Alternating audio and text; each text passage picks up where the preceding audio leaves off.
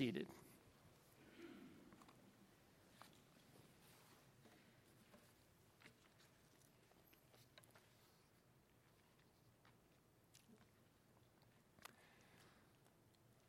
Our sermon title this morning is The Greatest Freedom. Our text will be found in Matthew twenty-two. I'll read that in a moment, but I thought I would introduce our sermon this morning by saying why I was led to move to this text. Last Sunday, we celebrated the fourth with the rest of our nation, and we looked at that wonderful text where Jesus spoke about freedom. You'll remember I read to you from John eight, thirty-one through thirty-six. And it began with Jesus saying,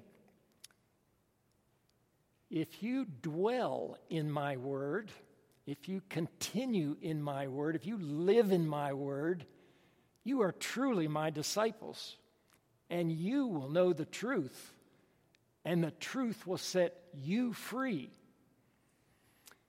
And so we looked at that last Sunday, and we developed uh, the understanding that we have as followers of Jesus Christ, that the uh, birth of the Son of God, the incarnation of the Son of God in Bethlehem, and the death and resurrection of Jesus was the, is and was the source of freedom for, uh, for modern people as we know it now, particularly in countries that practice democracy. I took you through a little bit of the process of why we trace what we enjoy as uh, the freedom of each person, the worth of each person, and the equality of each person having its origins in the love of God as expressed to us through Jesus Christ our Lord. I read you a few of the Bill of Rights and the freedoms and rights we enjoy in a, a nation that we hope inspires and has inspired many other nations in the world to try to accomplish this type of government for its people, where its people too are treated with dignity and rights, regardless of their gender, their, uh, their ethnicity, uh, their heritage, that, that all people should be treated equally and with great worth. Um, What we did last Sunday was apply the idea of freedom that God gives us and worth to our life here now, in this mortal life. But there is a greater freedom that we all are offered in Christ, and it is freedom from death, freedom from the finality of death. It is a freedom in our future that can affect our present. It sets us truly free to live now because we are assured of life forever in the future. So not only did I want to follow up in the discussion of freedom here in our mortal lives that we shared last week and to take it into our future life, but I felt compelled to look at this text and devote ourselves to this subject this morning, even though we have celebrated Easter a couple of months ago and spoken about the resurrection at Easter, but we often leave it there, and we forget about it for the rest of the year. This congregation cannot forget about that, though. This congregation has been dealing with many of our loved ones moving into that life, life eternal, even in our past twelve months. You may not remember all whom we have prayed for, all of the lives we have loved and celebrated in a memorial service together, Some of the services may have been conducted elsewhere, but they involved loved ones in this congregation. This past week, I tried to set down the names of all of them in order. I have too many piles of paper in my office here and my office at home to keep all the records, but I do remember. Um, just in the past six months, we have uh, celebrated the lives of loved ones of about twelve, and stretching back into a full twelve months, one year's time, we have said farewell to eighteen or so of the people we love dearly as spouses, as parents, even as children, as brothers and sisters. Um, some of those we've been we have celebrated here together. A few of those were only celebrated at a cemetery, as in the case of uh, Cheryl Schaefer's dad, Ted, or Joan Warburton's husband, Stan. We could only celebrate that there, although Joan ha- held a wonderful gathering uh, out at Heritage Grand for Stan recently. But even this week, uh, we celebrated the life of Stephen Maker's father, Donald, out in Flatonia. Uh, at a service yesterday, some attended, some of us went to the visitation Friday night. We also celebrated the life of our dear sister Virginia Harrison yesterday at eleven o'clock in Rosenberg. This congregation is dealing with and going through the real stuff of life, birth and life and death. And this is a congregation that is claiming the promises of God of eternal life. God so loved the world that he gave his only begotten Son, so that whoever believes in him shall not perish, but have life everlasting. So we're going to look at a passage this morning that deals with that. Um, let us first, uh, don't you let me forget, let us first pray and ask God to help us read his word and understand it. Lord, we do bow before we read your word again and, and discuss it, or that I have a chance to proclaim it and we all have a chance to think about it. We ask for your help. You have called, you have spoken to us. You have led people who are your servants to write what you have spoken to them. You have led many people to translate that word faithfully into one language or another.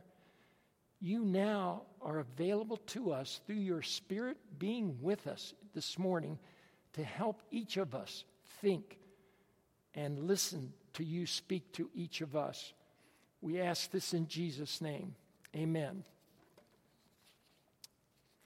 Now, I told the guys in the booth I was not going to write this out, that I just want to deal with the scripture this morning and try to share with you each of the little paragraphs that are in this text.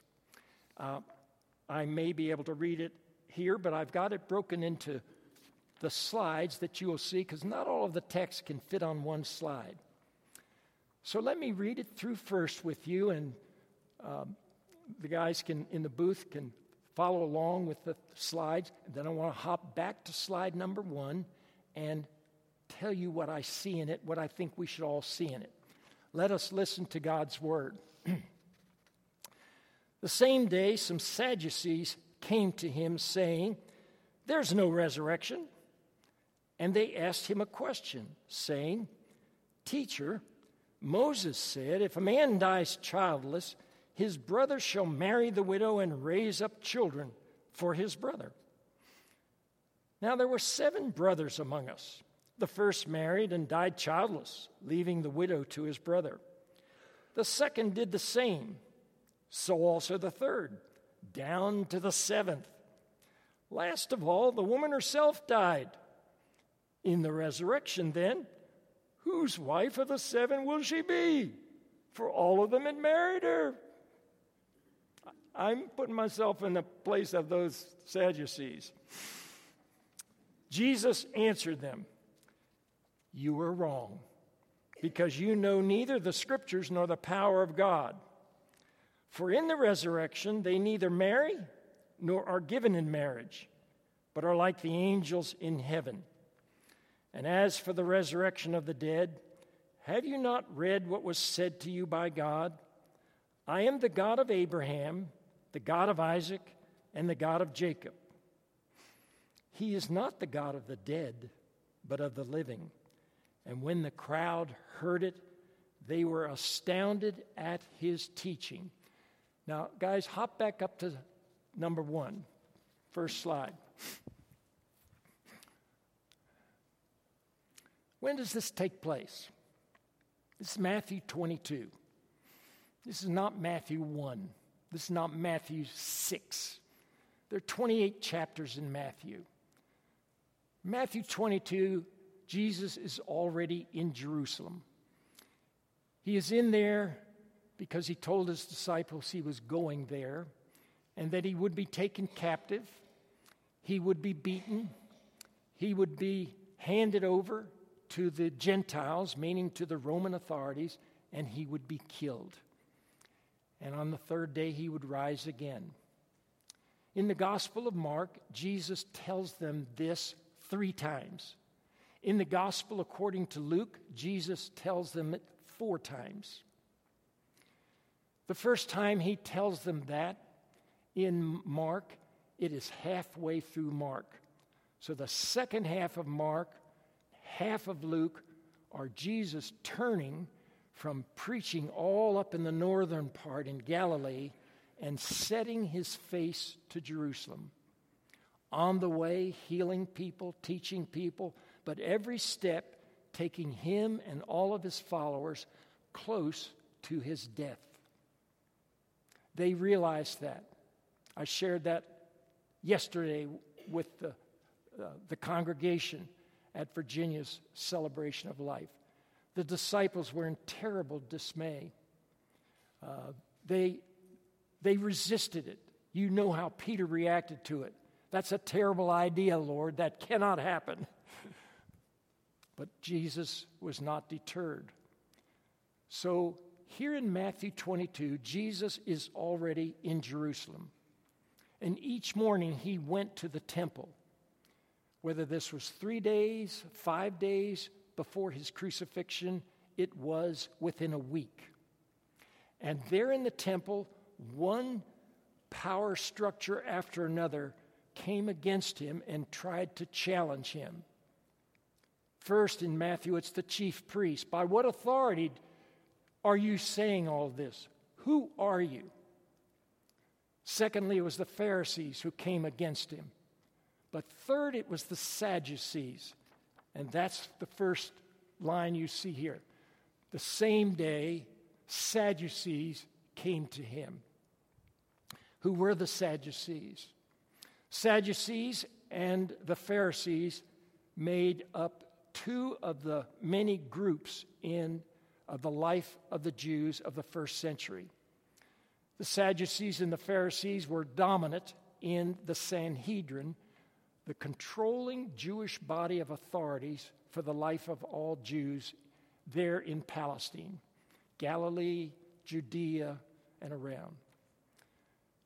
What was the difference between the Sadducees and the Pharisees? And by the way, both of them, both of them rose, uh, came about in the first uh, two decades of the second century B C. Do you follow that? In other words, about uh, one seventy B C. And what was happening then? It was the revolt of the Jews against the remains of the Greek Empire. The Roman Empire did not take over Jerusalem and the Jews until sixty-three B C. But in one sixty-seven, the Maccabean Revolt took place, and the Jews won their independence from the Greek Empire. At that very time, during that revolt and restoration of the Jewish people, The Pharisees came about and the Sadducees came about. They were very different. The Sadducees were a privileged class. They were very well-to-do. They wanted to get along with the Greeks. They wanted to get along with the Romans because commerce was important to them. They were not as uh, did not believe the same things that the Pharisees did. The Pharisees believed in the law. The Sadducees only wanted people to show up for worship in the temple, for they had a vested interest in all of the flow of cash there in the temple. The, Sarac- the Sadducees uh, had another major difference between them and the Pharisees. The Pharisees believed there was life after death. Thus, that's why they wanted to keep every, every jot and tittle of the law, as the Scripture says in the King James Version. They wanted to be sure they were obeying everything, that they washed the dishes ceremonially, that they bathed correctly before they did this or that, that they never took more than a certain number of steps on the Sabbath and then they were done. Sadducees didn't believe in any of that. The Sadducees did not even believe there was life after death. And so when they When they finally appear before Jesus, and this is only one of two appearances in all of the Gospels, that the Sadducees encountered Jesus. The Pharisees were on his trail all the time. And he was always talking about the Pharisees because they were misleading people as to the source of salvation. The Sadducees, though, finally encountered him when he came into their territory, into the temple, was drawing people away from their authority and their income stream. When they came up to Jesus, they did not come up like the rich young ruler and say, "What must I do to inherit eternal life?"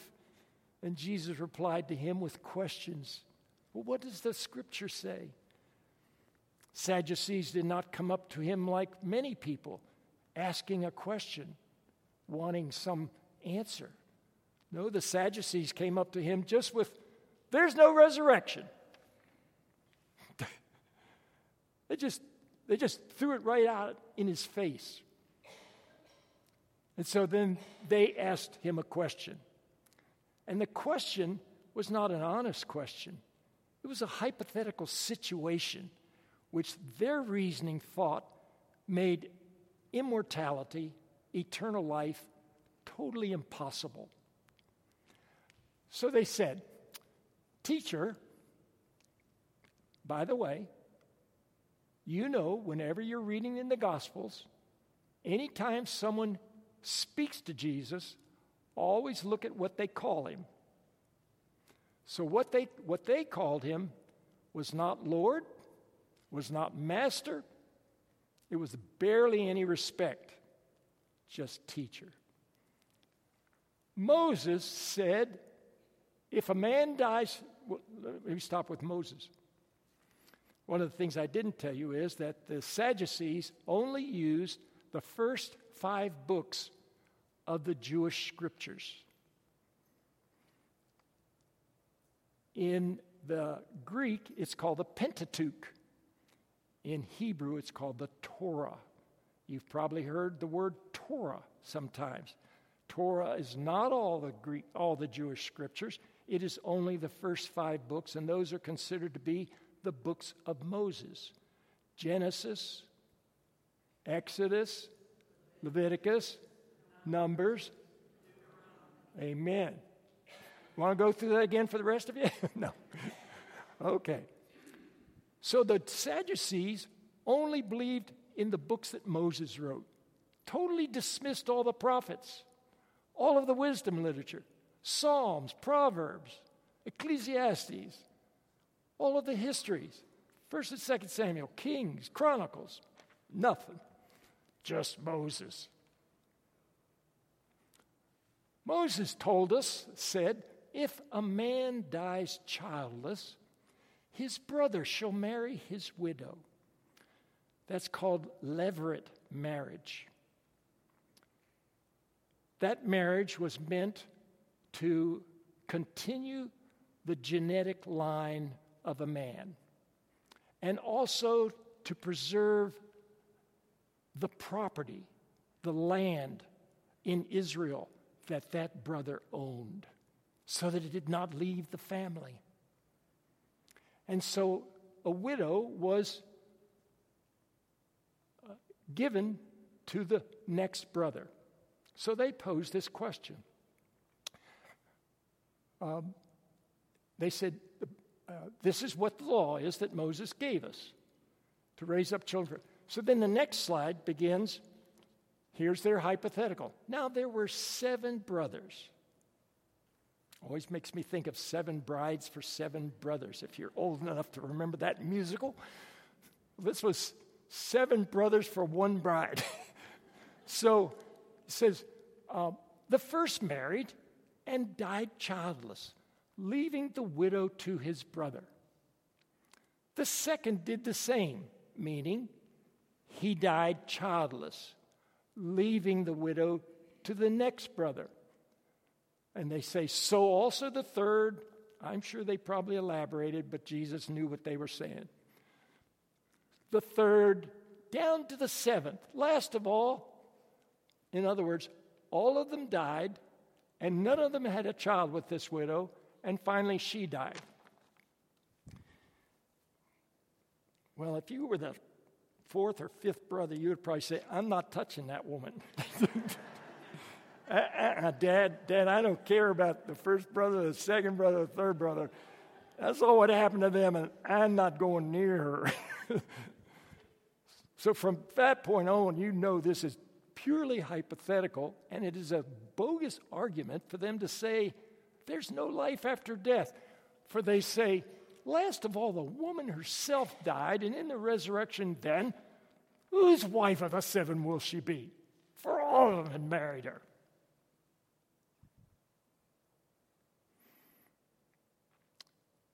Now, what this reveals is that a woman has no existence apart from a husband. That a woman can be passed from one to the next to serve the man. Revealed in this little encounter between these Sadducees and Jesus is uh, a great disfigurement of God's plan for the relationship between a man and a woman to become one. Instead, marriage after the fall, marriage in every culture in the world was slanted heavily for the rights of a male and none for the rights of a female. And so for the Sadducees, a woman only had a place in heaven if she was married to a man. So what did Jesus respond to them? Jesus answered them. And I picture this as a sledgehammer, uh, not a feather. Jesus says, boom, you are wrong. You are wrong. You are totally ignorant. Why? Because you know neither the Scriptures nor the power of God. When I first got serious with Christ myself in college, older Christians gave this verse to me as one that was extremely important. You are wrong. You will be off track. You will be mistaken about a lot of things if you know neither the Scriptures nor the power of God. This one line alone to all of us should encourage us to not just sit on Sunday mornings for a few minutes listening to the Word, but getting into it at home or in small groups. And again, I emphasize to you all, as a congregation I love, get serious about growing in your knowledge of God's Word. And then Jesus goes on to say this, "For in the resurrection they neither marry nor are given in marriage, but are like angels in heaven."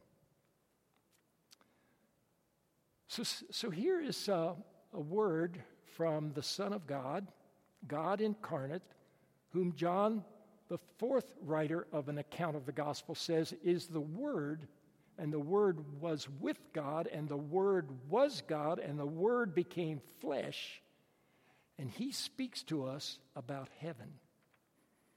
And the, one of the things he says here is, they, people, men and women, neither marry or are given in marriage. Do you know the difference between marrying and being given in marriage? Nope. Men married. Women were given in marriage.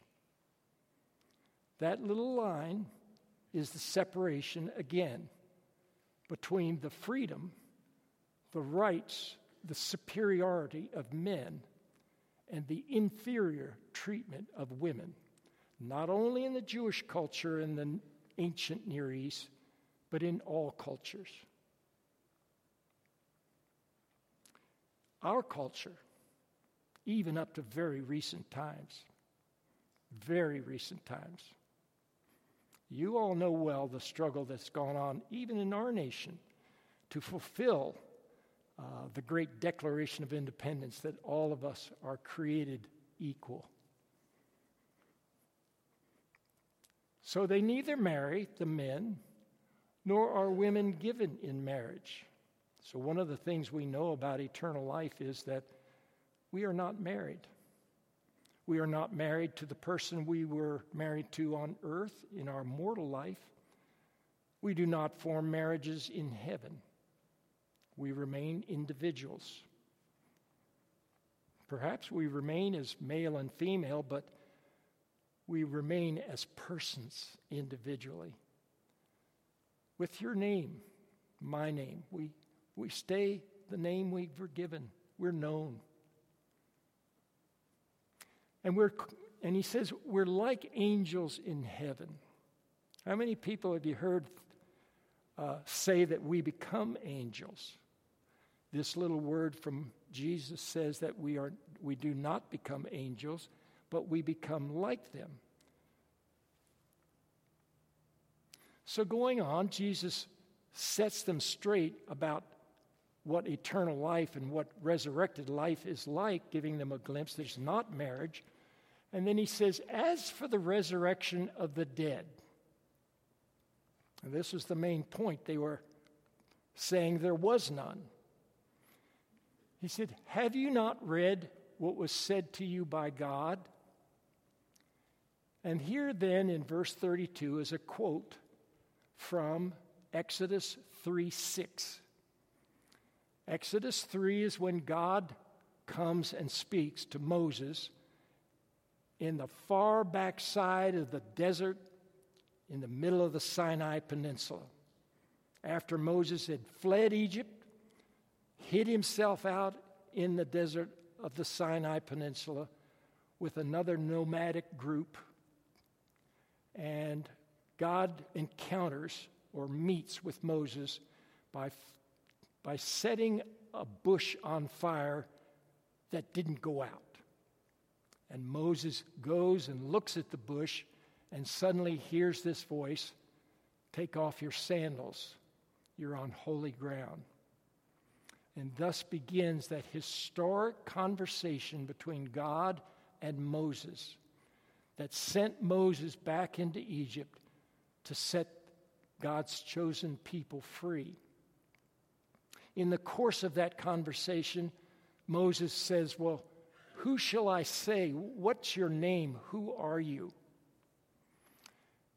And God, and God says to Moses, I am the God of Abraham, the God of Isaac, and the God of Jacob.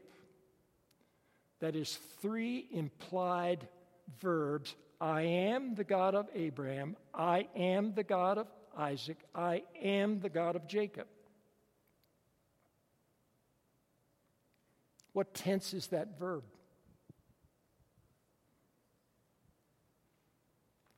I am. What tense is that verb? Is it past, present, or future? It's present. That's important.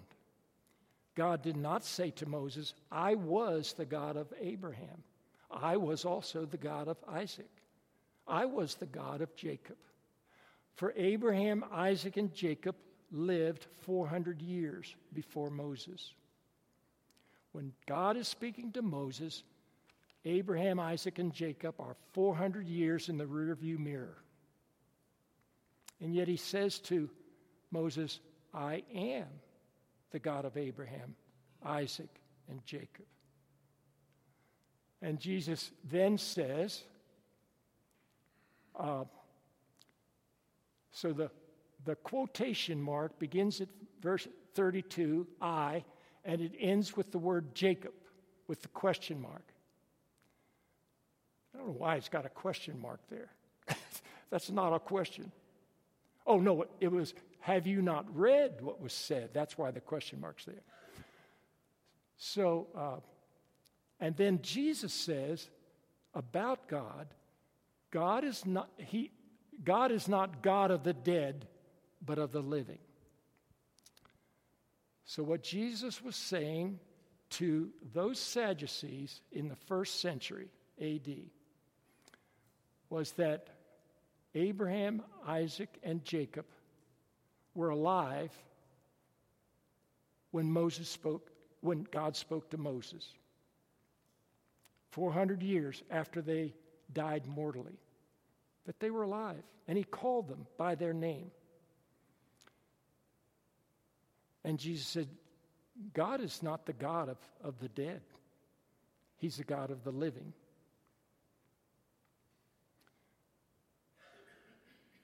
Matthew concludes that conversation by saying, and when the crowd heard it, they were astounded at his teaching.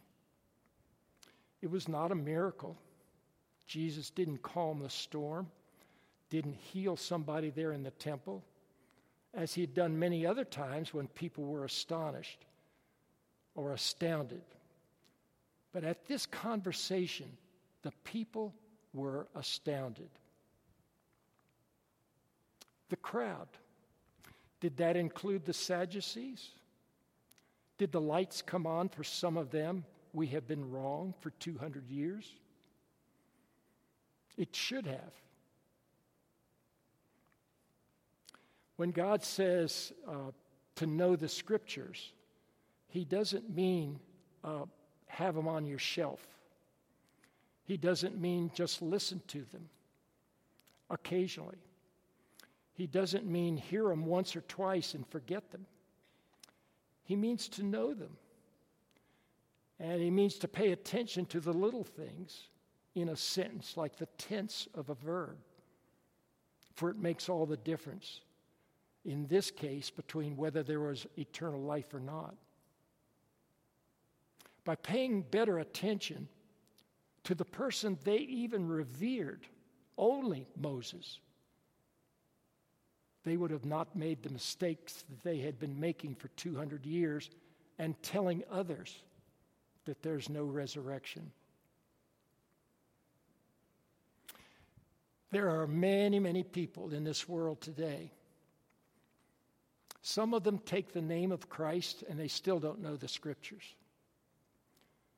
And those of us who uh, take the name of Christ, the less we know the Scriptures, the more mistakes we make in what we teach and how we live. There are others that don't take the name of Christ and don't know the words of God given through Christ, and they don't believe in that there's a life after death either. Or else they have ideas about life after death that are as crazy as the Sadducees' hypothetical situation. That there's not uh, reincarnation cycles. There's not seventy virgins awaiting some hero of some faith. So many misconceptions. And then in our own time, we are very well aware of many of the voices in our culture that say there is not only no life after death, but there's not even a God. They too do not know the Scriptures. If they would take the time and listen to Jesus Christ, look at his words, see what has occurred truly as a result of his words, they too might come to know that they could have life after death also.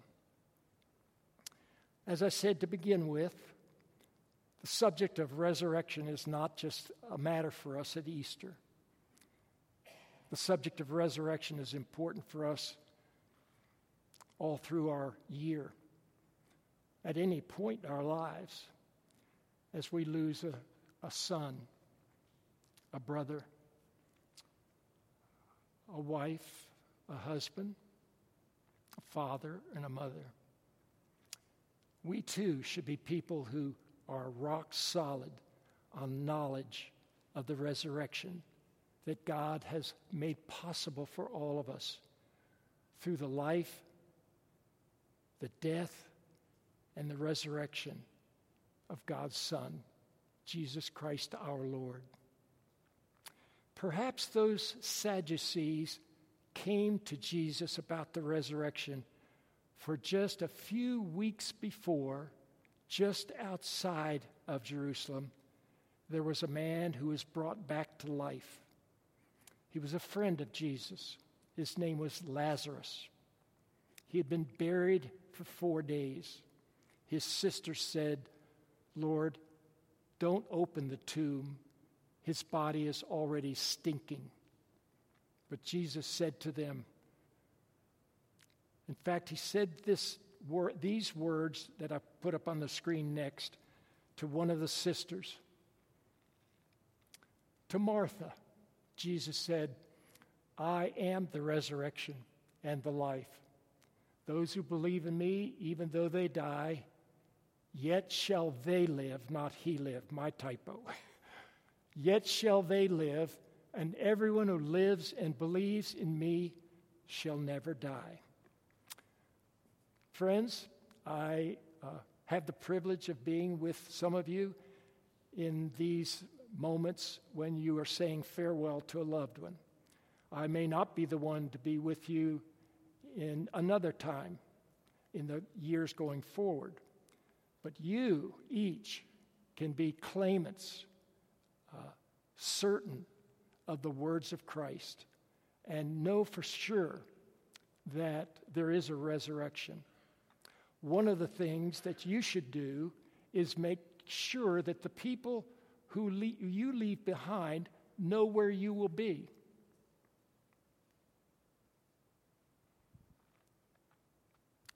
Have you made clear to your children, to your brothers and sisters, that you know where you will be and why you will be there, and that they do not need to worry about you, and they ought to be following you there?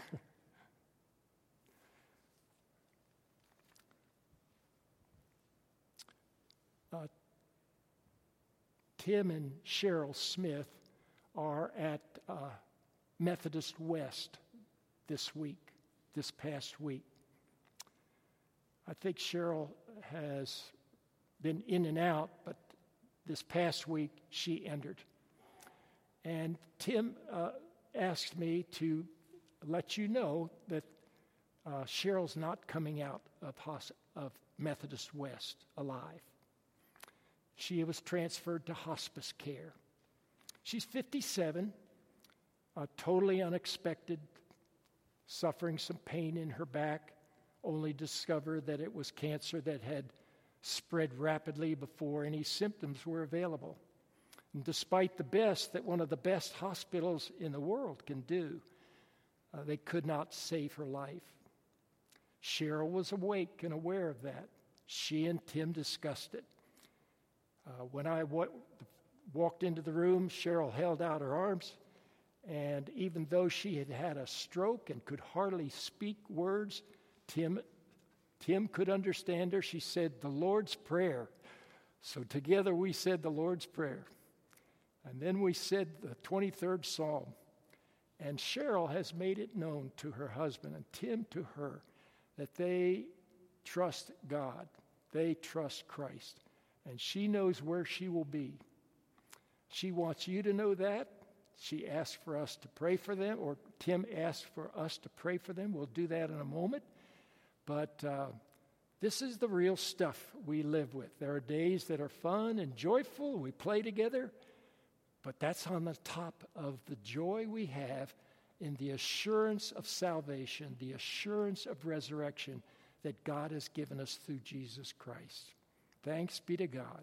Amen.